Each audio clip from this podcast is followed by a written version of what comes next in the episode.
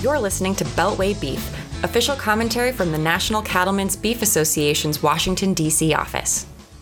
Well, hello everyone. Welcome back to another episode of NCBA's Beltway Beef. I'm Hunter Ihrman, and today we're joined by a very special guest, NCBA's CEO, Colin Woodall, who was in Washington this week for the White House Conference on Hunger, Nutrition, and Health. Colin, can you give us some background on this event and some of the key messages you heard from Biden administration officials? Well, this is the first White House conference on hunger nutrition in over 50 years. And it's important to look back at that first conference and what it gave us. And one of the things that came out of that first conference was the dietary guidelines for Americans. And as our members understand, Every five years since, it has been a fight to keep beef in the center of the plate. So we went into today's conference with a healthy dose of skepticism on what we were going to hear. I will tell you, it was uh, a bit of a mixed message for us.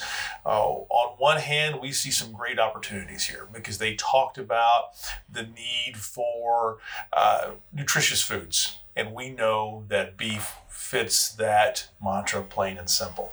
Uh, nutrient dense, healthy, we can cover all of those boxes. They also spent some time focused on evidence based science as driving decisions.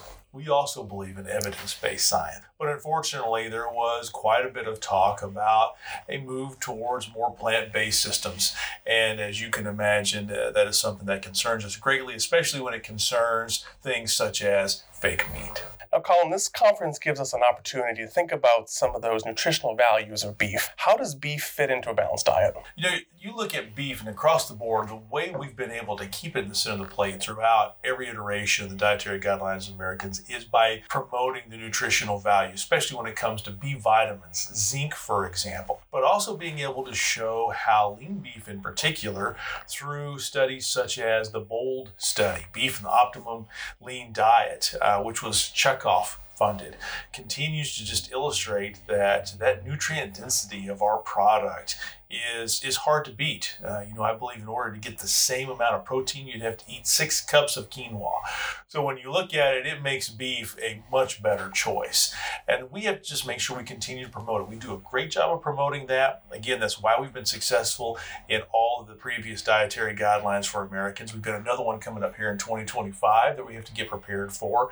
And we just need to really lean on what the White House has been talking about in terms of evidence based science in order for us to maintain that position. If they will stick to evidence evidence based science, then we know that we have all of the data, the material to support uh, beef and optimum lean diet and beef stroll in general in all diets. And so that's what we'll continue to fight for. Now, on the topic of the Biden administration, we saw USDA release a new Packers and Stockyards uh, rule. It's also being called the GIPSA rule. Uh, what is in this rule that would impact cattle producers? And give us a little bit of background on this issue. So, most people will probably uh, remember it as the GIPSA rule, GIPSA being the old Grain Inspection Packers and Stockyards Administration. It no longer exists, but we spent so long fighting that, that rule. It's the best way to get people's attention because this is once again USDA coming in and trying to tell cattle producers how they can and cannot market cattle. But what's most concerning is just how broad this seems to be. It's very broad in scope, a little light in details, and anytime you have anything from a federal agency that is so broad in scope and light in details, you have to get worried uh, because it goes back to what we have spent past two years talking about, and that is where is the appropriate role of government in cattle markets. We want the government to stay out of cattle markets. But at the same time, when it comes to the Packers and Stockyards Act, as it exists today, we think it does a good job. It just needs to be fully enforced. That's what we are focused on. Instead of trying to add more layers to this, let's enforce what we have, make sure it's fully staffed. And if we do that, then a lot of the issues that are popping up in this proposed rule are going to be ones that just aren't as important anymore. So before you were CEO, you were the head of the NCBA DC office, and it seems like many of these same issues you dealt with when you were in Washington are coming up again and again. Which brings me to WOTUS, Waters of the U.S. Uh, Supreme Court is set to hear oral arguments in the case Sackett versus EPA uh, on October 3rd. What is NCBA looking for out of this case? Uh, we're definitely looking for a, a win on the Sackett side of this, you know, because if we do, then I think it really does start to poke even more holes in this concept of Waters of the United States, WOTUS, as it was envisioned by the Obama administration. So we have been engaged in this case by filing a friend of the court documents and making sure that it's very clear how we feel about this. Because here we are, after all the work we did to fight back against the 2015 rule, here we have uh, the Biden administration coming out and trying once again to bring WOTUS back. So any action, including the Sackett case, where our side, and that is the side of keeping the federal government from regulating every single ditch out there.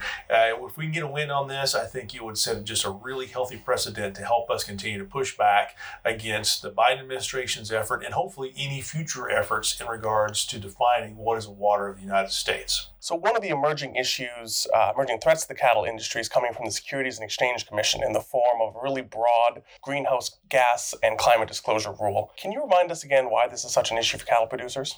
You know, this is an issue because this is mission creep.